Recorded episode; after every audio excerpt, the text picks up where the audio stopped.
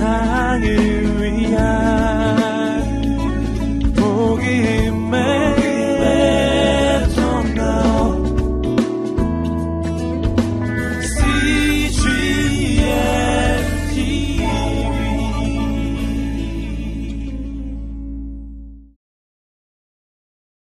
우리 지난주에 우리 이재훈 담임 목사님 통해서 시글락에서 어, 헤브론으로 옮겨서 유다 지파의 왕으로 또 헤브론의 왕으로 새롭게 시작하게 되는 다윗의 삶을 보았습니다. 광야 생활과 또 블레셋의 망명 생활을 끝내고 다윗은 이스라엘 땅으로 다시 돌아오게 됐고 비록 한 지파지만 유다 지파의 왕으로서 그가 하나님의 일을 담당하게 됩니다. 사울왕과 요나단이 길보아 전투에서 죽임을 당한 이후에 사울의 군대 장관이었던 아브넬이라고 하는 장군은 사울의 또 다른 아들 이스보셋을 데리고 와서 마나하임이라는 곳에서 그를 왕으로 추대해서 그래서 왕으로 2년간 또 이스보셋이 북쪽에 유다 지파를 제외한 나머지 지파들을 모아서 왕으로 있게 됩니다. 그러니까 헤브론에서 다윗이 유다 지파의 왕으로 있고 또 북쪽으로 마하나임이라는 곳에서 아브넬이라고 하는 장군이 이스보셋을 왕으로 세워서 그곳에서는 유다 지파를 제외한 나머지 지파들이 왕으로 이스보셋을 섬기게 됐습니다. 그러니까 한 2년 정도의 시간은 이스라엘의 두 명의 왕이 함께 있는 그런 모습이죠. 그런데 오늘 본문에 보게 되면 이제 시간이 지나서 다윗이 온 이스라엘의 왕으로 등극하는 그러한 장면을 보여주고 있습니다. 다윗이 왕으로 세워지는 가정과 또 왕이 된 다윗이 예루살렘을 점령하는 정복해가는 그 장면을 통해서 저는 여러분과 세 가지를 나누고 싶습니다. 먼저 오늘 본문이 우리들에게 주는 교훈이 있다면 첫 번째는 하나님을 신뢰하라는 것입니다. 하나님을 신뢰하십시오. 우리 1절에서 5절까지 말씀을 같이 한번 읽어보겠습니다. 1절에서 5절입니다. 시작. 이스라엘의 모든 지파가 헤브론으로 와서 다윗에게 말했습니다. 우리는 왕의 혈족입니다. 전에 사울이 우리 왕이었을 때 이스라엘 군대를 이끌어내기도 하고 다시 데리고 들어오기도 한 분은 왕이었습니다. 그리고 여호와께서 왕께 너는 내 백성 이스라엘의 목자가 되고 이스라엘의 통치자가 될 것이다 라고 말씀하셨습니다. 이스라엘의 모든 장로들이 헤브론으로 다윗 왕을 찾아오자 왕은 헤브론에서 그들과 여호와 앞에서 언약을 맺었고 그들은 다윗에게 기름 부어 이스라엘을 다스릴 왕으로 삼았습니다. 다윗은 30세의 왕이 되어 다스리기 시작해서 40년 동안 다스렸습니다. 그는 헤브론에서 7년 6개월 동안 유다를 다스렸고 예루살렘에서 온 이스라엘과 유다를 33년 동안 다스렸습니다. 예, 우리가 아는 것처럼 예, 다윗은 10대 후반에 예, 사무엘로부터 기름 부음을 받으면서 하나님께서 너를 이스라엘의 왕으로 세우겠다고 하는 언약의 말씀을 듣게 됩니다. 그리고 그는 20대의 전부를 거의 10년에서 13년 정도의 긴 시간 동안을 그는 사울 왕에게 쫓겨 광야 생활을 도망자 생활을 하기도 했습니다. 심지어 그는 사울 왕을 피해서 블레셋에 정적인 만명을 하기도 했던 그러한 고난의 시간이 그에게 있었습니다. 그리고 다윗이 30세가 되었을 때 그는 남쪽인데 헤브론에 돌아와 한 지파인 유다 지파의 왕으로 지내게 되고 그리고 7년 어, 반의 시간이 지난 37살에 드디어 다윗은 이스라엘 전체 왕으로 그가 추대되어지는 것을 우리가 읽은 말씀은 보여주고 있습니다. 다윗은 그가 10대 때 하나님의 부르심과 약속을 받았지만 그가 왕으로 등극하는 30 후반의 그 긴 시간 동안에 그는 참 많은 어려움이 있었습니다. 특별히 사울 왕으로부터 억울하게 광야 생활과 도망자 생활을 해야만 됐었었고 또 사울 왕이 죽었을 때는 아브넬이라고 하는 그 장군이 또 이스보셋이라고 하는 사울의 다른 자녀를 왕으로 세움으로 또 힘든 시간을 인내의 기다림의 시간을 가져야만 됐었습니다. 그럼에도 불구하고 다윗은 사울 왕과 요나단이 죽었을 때 용사의 노래라고 하는 애가죠. 그는 그 시를 써서 또 사울 왕과 요나단을 기리는 슬픈 그의 마음을 나타냈습니다. 또이 어, 아브넬이라고 하는 사울 왕의 군대 장관이 또 죽임을 당했을 때도 또 아브넬을 위해서 그가 슬픈 노래를 부르면서 또 그에게 그 사랑을 베푸는 장례를 치르는 그런 모습을 보여줍니다. 그리고 또 이스보셋이 그의 부하에 의해서 암살되어서 죽임을 당했을 때도 다윗은 이스보셋의 시신을 아브넬과 함께 묻을 뿐 아니라 아, 이스보셋을 암살했던 사울의 두 장군을 그가 심판하는 모습을 보여줍니다. 다윗으로 보면은 원수일 수도 있고 자기를 무고히 핍박했던 그러한 사람일 수도 있지만 그런 사람들의 죽음을 진심으로 안타까워하면서 또 기다리면서 어, 그는 이스라엘이 한 나라, 한 민족으로 하나 되기를 강구하고 있습니다. 예, 헤브론의 왕으로 등극한 다윗은 이제 사울 왕은 죽었기 때문에 누구도 그와 맞설 수 있을 만한 예, 그러한 사람이 없었습니다.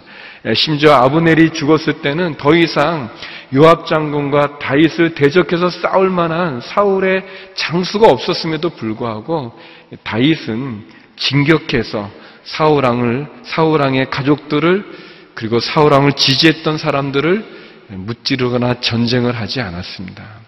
오늘 본문에 있는 것처럼 그들이 스스로 와서 그들이 함께 다윗을 왕으로 추대할 때까지 그는 기다리고 인내하고 그리고 또 도망자의 삶을 살아갔습니다.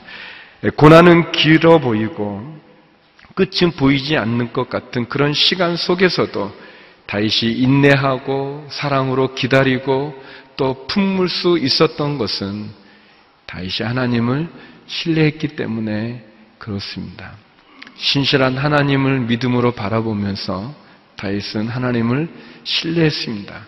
그가 가지고 있는 시간 계획과는 다르게 진행되어지고 그가 예상했던 상황과 환경과는 다르게 진행되어지는 너무 힘든 시간을 보낼 때조차도 다윗이 그 모든 과정을 통과할 수 있었던 것은 그가 하나님을 신뢰했기 때문에 그렇습니다. 다윗의 광야의 기간이 또 다윗의 인내의 시간이 물론 그를 훌륭한 지도자로 만들어가는 하나님의 가정 가운데 있겠지만 그러나 그 고난과 그 인내 한 가정 가운데 있는 다윗이 하나님을 신뢰하기란 쉽지 않습니다. 그러나 다윗은 하나님을 신뢰했고 그리고 그 하나님으로 힘을 얻었습니다. 다윗은 이런 고백을 합니다. 10편, 27편, 13절, 14절에 이런 고백이 있습니다. 우리 같이 한번 읽어보겠습니다. 시작. 살아있는 사람들의 땅에서 여호와의 선하심을 보리라는 믿음이 없었던들 나는 기력을 잃었을 것입니다. 여호와를 바라보아라. 강하고 담대하게 여호와를 바라보아라. 사랑하는 성도 여러분, 다윗의 고백은 내가 하나님의 선하심을 바라보고 그분을 신뢰하지 않았다면 나는 절망했을 것입니다. 나는 힘이 다 빠져, 기력이 다 빠져서 나는 쓰러졌을 것입니다. 일어나지 못했을 것입니다. 그런 고백을 하고 있죠. 에, 성도 여러분, 또 저는 저 자신에게도 또 여러분에게도 묻습니다. 우리는 다 하나님을 믿는 사람들이죠. 그래서 우리가 이렇게 예배하기 위해서 이 자리에 앉아 있지 않습니까? 제가 묻습니다. 여러분이 하나님을 믿는데 하나님을 신뢰하십니까? 다윗이 그랬던 것처럼 우리가 진심으로 하나님을 신뢰하는가? 내 시간이나 내 상황이나 내 모습이, 내 환경이 나를 지배하지 하나님의 약속의 말씀이 하나님의 신실함이 나를 구원하여 주는 그 하나님을 바라보며 신뢰할 수 있는 믿음이 과연 우리에게 있는가? 오늘 말씀은 다윗이 하나님을 신뢰한 모습을 보여줍니다.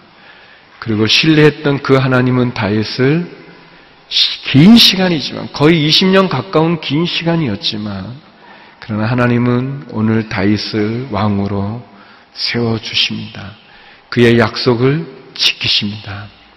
성도 여러분, 우리가 하나님을 믿는다고 말하면서 정작 하나님은 신뢰하지 않는 우리의 모습은 없는지 모르겠습니다. 이 시간 우리가 우리가 믿음으로 고백하는 우리가 믿음으로 예배하는 그 하나님을 신뢰하는 저와 여러분 되기를 주의 이름으로 축원합니다. 두 번째 오늘 본문에서 세 가지를 나누는 가운데 제가 가장 좋은 가장 여러분과 나누고 싶은 그리고 제가 은혜를 받은 부분인데 두 번째 다윗은 하나님을 의지했다는 것입니다. 하나님을 의지하는 것, 하나님을 의지하십시오. 우리 6절에서 8절 말씀 같이 한번 읽어보겠습니다. 6절에서 8절입니다. 시작. 왕과 그의 부하들은 예루살렘으로 행군했습니다. 거기 살고 있는 여부스 사람들을 공격하려는 것이었습니다. 여부스 사람들이 다윗에게 말했습니다. 너는 여기 들어오지 못할 것이다. 눈먼 사람이나 다이저는 사람이라도 너를 쓸어버릴 수 있을 것이다. 그러나 다윗이 시온 산성을 점령했으므로 그곳 이름을 다윗성이라고 했습니다. 그날 다윗이 말했습니다. 누구든지 수로를 따라 올라가 다윗이 미워하는 저 다리 저는 사람과 눈먼 사람 같은 여부스 사람들을 쳐부수는 사람은 대장이 될 것이다. 그리하여 눈먼 사람과 다리 저는 사람은 왕궁에 들어가지 못할 것이다. 라는 속담이 생겼습니다. 저는 이 본문, 요 본문이 얼마나 저에게 너무 아 진짜 다익답다 다이시구나 역시 그가 왜 하나님의 마음에 합한 사람이라는 하나님의 칭찬을 받는가를 보여준다고 생각합니다. 다윗의 생애에 대해서 한 두 번 정도 설계할 기회가 있었습니다. 전체를 가지고 어, 그 다윗의 여러 가지 어떤 사건들 여러 가지 모습들 중에서 저는 이 본문이 이, 이 부분이 참 저에게 감동을 많이 줬습니다. 그것은 뭐냐면 언제 다윗이 37의 왕이 됐어요. 어, 이제 다윗은 더 이상 도망자도 아니고 더 이상 목돈 소년도 아니고 그는 망명자도 아닙니다. 이제 다윗은 사람들이 무시할 수 없는 왕이 된 거예요. 그는 주변인도 아니고 왕이 됐는데 그가 이제 전 이스라엘의 첫 번째 왕으로서 그가 왕으로서 첫 번째 그가 했던 일이 뭔가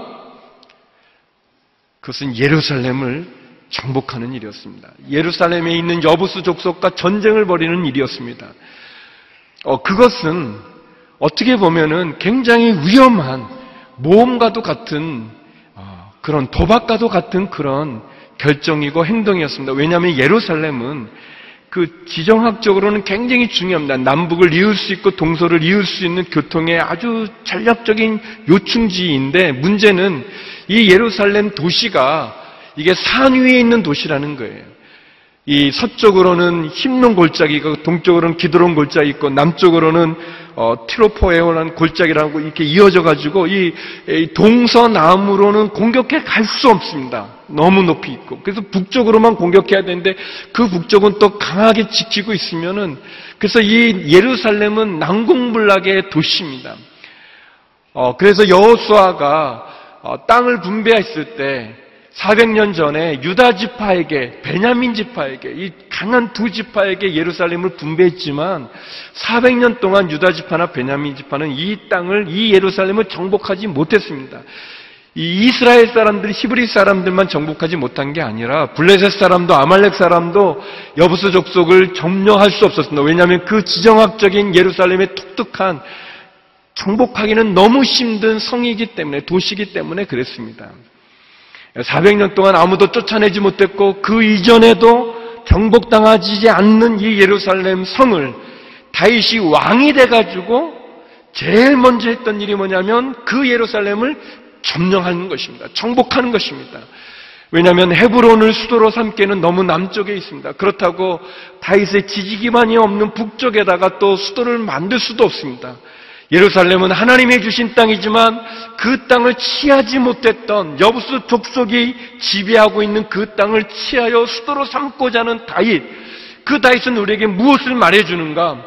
그것은 그가 비록 총왕이 돼가지고 실수할 수도 있고 실패할 수도 있고 그래서 그것으로 말미암아 따라오는 정치적인 군사적인 그 많은 부담이 있지만 다윗이 백성들의 말을 듣거나 백성들의 눈치를 보거나 백성들의 시선에 좌우되거나 백성들의 인기에 영합하는 것이 아니라 다윗이 사람의 말을 듣는 게 아니라 하나님의 말을 듣고 사람을 의지하는 것이 아니라 하나님을 의지한다는 것을 우리들에게 말해주는 행동입니다.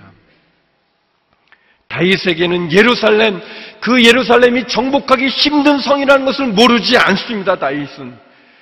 그러나 다윗이 아는 것은 난공불락의 예루살렘도 하나님이 함께 하시면 정복할 수 있다는 것을 다윗은 알고 있습니다. 다윗이 골리앗이 훌륭한 장군이라는 걸 모르지 않습니다. 골리앗이 용맹스러운 장수라는 것을 모르지 않습니다. 그러나 다윗이 아는 것은 골리앗이 아무리 훌륭한 장수라 할지라도 하나님이 다윗과 함께하면 그가 능히 그를 이길 수 있다는 것을 아는 것입니다. 사울 왕과 사울의 군대가 골리앗이 훌륭한 장수라는 것을 모르는 게 아니라 하나님이 골리앗보다 위대함을 모르는 거죠. 예루살렘이 난공불락의 성읍이라는 것을 사람들이 모르는 것이 아니라 난공불락조차도 하나님이 함께하면 점령할 수 있다는 것을 사람들이 모르는 거죠. 그렇게 400년의 시간이 지나 온 지금 다윗은 왕이 되어서 그가 첫 번째 했던 것은 뭐냐면 불가능하다고 사람들이 말하는 점령할 수 없다고 말하는 그리고 백성들의 인기나 시선에 좌우되어져서 실수하면 안 된다고 말하는 그 모든 것을 깨치고 그가 하나님을 의지함으로 그 예루살렘을 정복하는 전쟁을 벌였다는 것입니다. 여부서 사람들이 타이시 오니까 얘기하죠. 너가 누구냐? 너가 이스라엘의 왕이냐? 무슨 말을 하느냐? 웃기는 얘기다. 우리는 눈먼 사람, 다리 저는 사람도 너를 이길 수 있다라고 다윗을 조롱하고 수치를 줍니다. 그러나 다윗은 하나님을 의지함으로 그 예루살렘을 전쟁을 벌이기를 멈추지 않죠. 저는 이게 좋아요. 저는 다윗의 여러 가지 많은 사건들과 많은 이야기 가운데서 이 부분이 좋습니다. 왜냐하면 우리의 삶에는 우리 안에 골리앗이 너무나 많이 있습니다. 우리 사회에도, 우리의 인생의 삶에도, 우리 가정에도 골리앗이 있습니다. 넘어뜨리기는 너무 두려운 골리앗이 있죠. 우리의 삶에는 예루살렘이 있습니다. 넘어야 되는데 넘지 못하고 정복해야 되는데 정복하기는 너무나 난공불락처럼 우뚝 서 있는 예루살렘이 우리의 삶에 있기 때문에 그러나 다윗은 사람들이 보는 그 경험, 사람들이 말하는 그 이성, 사람들이 말하는 그 논리나 그 시선이나 인기나 평가에 좌우되지 않고 그가 하나님을 의지함으로 그 안에 있는 골리앗을 그 안에 있는 예루살렘을 죽이고 정복했다는 그것이 저는 너무 좋습니다. 그것이 다윗을 다윗되게 만드는 부분이라고 생각이 되어집니다. 성대 여러분 한번 따라해 보겠습니다. 하나님을 의지하라. 어, 조금 다르게 좀 하겠습니다. 따라하지 말고 이제는 그 여러분이 여러분 영혼에게 여러분의 마음과 여러분 영혼에게 여러분의 삶에 있는 골리앗과 예루살렘 앞에서 힘들어하는 여러분 자신을 향해서 명령하십시오. 한번 명령하는 게 따라하는 게 아니라 여러분에게 명령하라는 거죠. 다시 말하면 큰 소리로 하라는 얘기입니다. 큰 소리로. 한번 여러분 자신에게 한번 두 번째가 하겠습니다. 하나님을 의지하라. 하나님을 의지하라. 그렇습니다. 내 영혼아 하나님을 의지하라. 사랑하는 누구야? 하나님을 의지하라. 다윗은 하나님을 의지했습니다. 그 하나님을 의지했어요. 물론 다윗이 베들레헴 출신입니다. 예루살렘에 가까운 도시죠. 어, 그리고 그는 목동이었습니다. 그래서 이 난공불락의 예루살렘에도 약점이 있다는 것을 그는 알았을 수 있어요. 또 그가 많은 광야 생활을 거치면서 여부스 거민들과의 그런 교류를 통해서도 어, 그들이 이게 높은 도시이기 때문에 이 물이 문제가 되는데 이 기온샘으로부터 예루살렘으로 들어가는 물길이 있었습니다. 수로가 있었습니다. 아마 그것이 이 여부스 사람들이 가지고 있는 비밀이기도 하고 또는 여부스가 그 높은 산 위에 도시면서도 살 수 있는 그런 부분이 있겠죠. 다윗은 그 수로를 통해서 예루살렘을 정복해 갑니다. 중세에 있었던 랍비들과 그 유대인들은 그렇게 해석을 했다고 합니다. 이 눈먼 사람, 이 다리 저는 사람, 그것은 어떻게 보면은 이 야곱이 다리를 절었고 이삭이 눈이 멀었는데 그 이삭과 야곱을 상징하는 어떤 우상의 큰 그 상을 세우는 부분이라고 그렇게 이 부분을 해석도 합니다.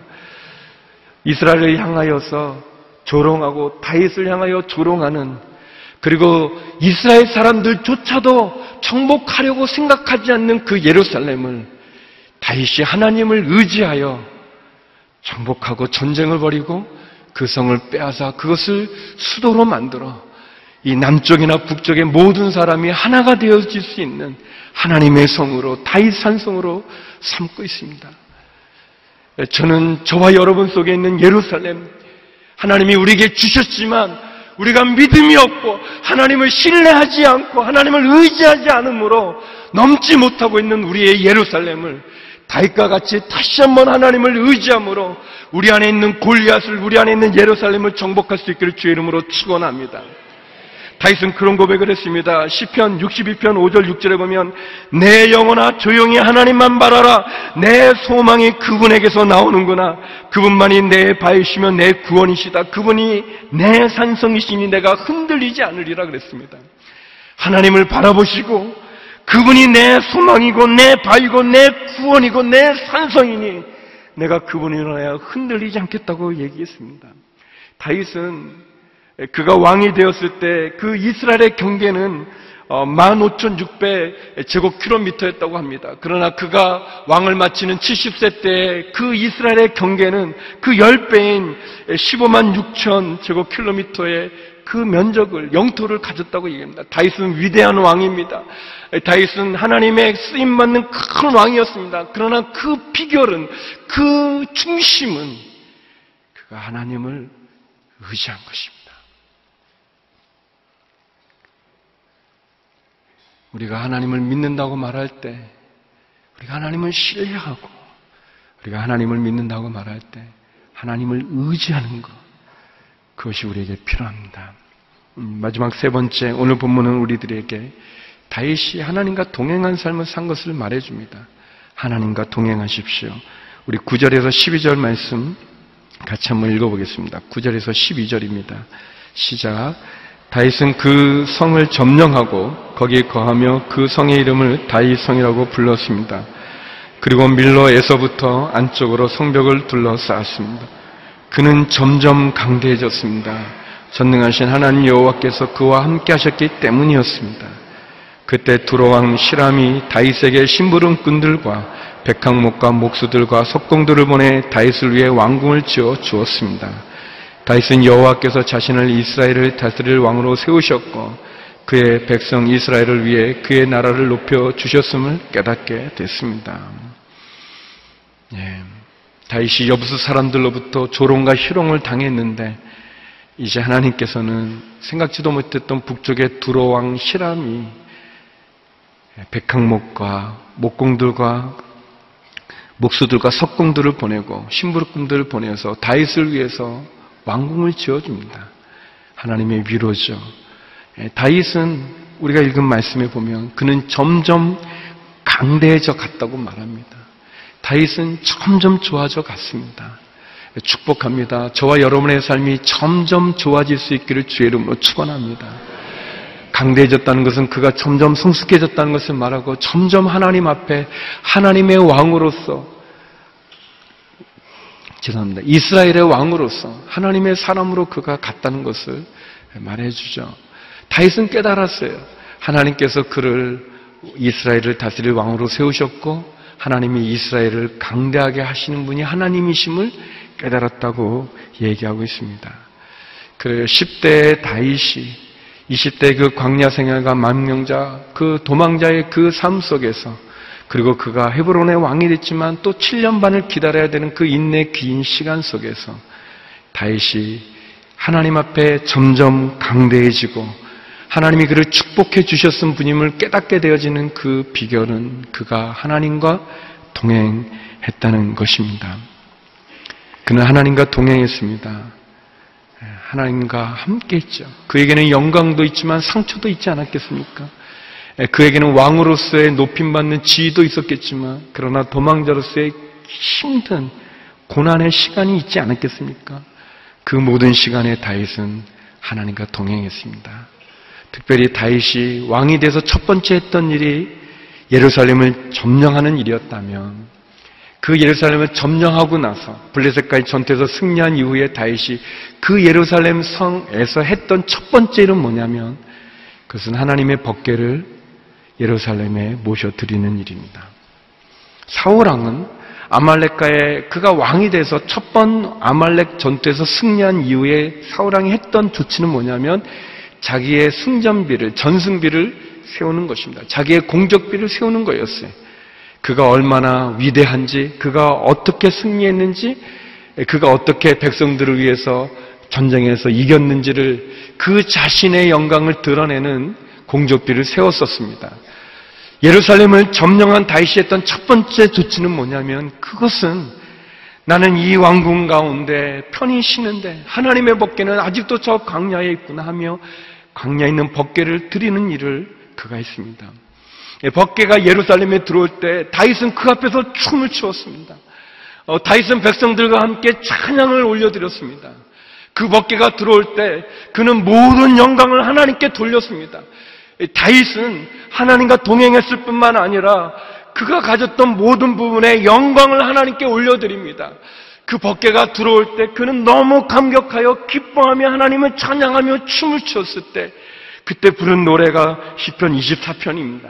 시편 24편 7절에서 10절의 이야기를 한번 같이 읽기 원합니다. 성경을 같이 한번 읽어보죠. 시작. 오 너희 문들아 고개를 들라 너희 영원한 문들아 들리라 영광의 왕이 들어오신다. 누가 영광의 왕이신가? 힘있고 강한 여호와 전쟁에 강한 여호와시다. 오 너희 문들아 머리를 들라. 오 너희 영원한 문들아 열리라. 영광의 왕께서 들어가신다. 이 영광의 왕이 누구신가? 만군의 여호와 그분이 영광의 왕이시다. 백성들과 함께 이 찬양을 불렀습니다. 문들아 머리를 들어라. 고개를 들어라. 영원한 문들아 만군의 여호와가 들어가신다. 그가 영광의 왕이 누구냐? 그는 전쟁에 강한 여호와, 힘 있는 여호와라고 찬양하면서 그 하나님께서 그의 삶 가운데 고난과 풍랑의 한가운데 있었던 그 힘든 시간을 이겨내어 신실함을 지켜 승리케 해주신 그 하나님을 찬양하고 있습니다. 곡전은 잊어버렸지만 이, 이 말씀을 가지고 작곡을 한 경배와 찬양 곡이 있습니다. 문들아 머리 들어라 들릴지어다 영원한 문들아 뭐 더하면은 더하면 좋긴 하겠지만 이 귀한 본문을 이렇게 훼손시킬 것 같아서 여기까지만 하는데 근데 그 노래에 그 노래 후렴 부분에 뭐가 있냐면 만세 있습니다. 만세 만세 왕께 만세가 있습니다 저는 이 다윗이 이 예루살렘을 점령한 것도 너무 은혜로운데, 너무 힘이 나는데, 그가 그 영광을 하나님께 돌렸다는 것입니다. 그 법궤를 맞이하면서 그 전쟁에 강한 여호와, 힘있고 강한 여호와에게 하나님 앞에 올려드려서 그냥 그 법궤를 맞이할 수 없어서 그 앞에서 춤을 추는 백성들과 함께 이 찬양을 올려드리면서 하나님 앞에 가는 그 은혜. 사랑하는 성도 여러분, 우리가 하나님을 믿지 않습니까? 그러면 우리는 하나님을 신뢰해야 되지 않겠습니까? 우리가 하나님을 믿는다면 하나님을 의지해야 되지 않겠습니까? 사람들의 평가나 시선이 아니라 사람들이 걱정하는 염려가 아니라 하나님, 하나님을 의지해야 되지 않겠습니까? 그리고 달과 같이 하나님과 통행하면서 결국 모든 영광은 하나님에게 돌려질 수 있는 그런 저와 여러분이 되기를 주의 이름으로 축원합니다. 우리의 삶에 골리앗이 있고 우리의 삶에 예루살렘이 있지 않겠습니까? 우리의 믿음이 어디 있습니까? 하나님을 신뢰하십시오. 하나님을 의지하십시오. 하나님과 동행하는 저와 여러분 되기를 주의 이름으로 축원합니다. 기도하겠습니다. 거룩하신 아버지 하나님, 고난의 용광로를 통과하는 것 같고 불같은 시험을 지나가야 되지만 신실한 하나님을 다윗이 신뢰하고 의지하고 동행함으로 이스라엘에서 가장 위대한 왕이 된 것처럼 하나님 우리의 삶에 신실한 하나님을 신뢰하고 의지하고 동행함으로 우리도 다윗의 자리에 서는 주님의 사람이 되게 하여 주시옵소서. 예수님 이름으로 기도드립니다. 아멘.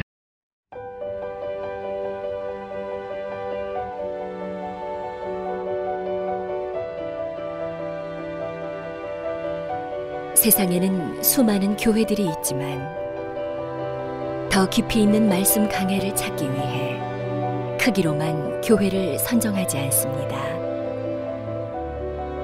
보다 좋은 영적 콘텐츠를 더 많이 나누기 위해 방송비를 받지 않습니다. 1년 365일 복음만 전하고 싶어서 우리는 광고를 하지 않습니다.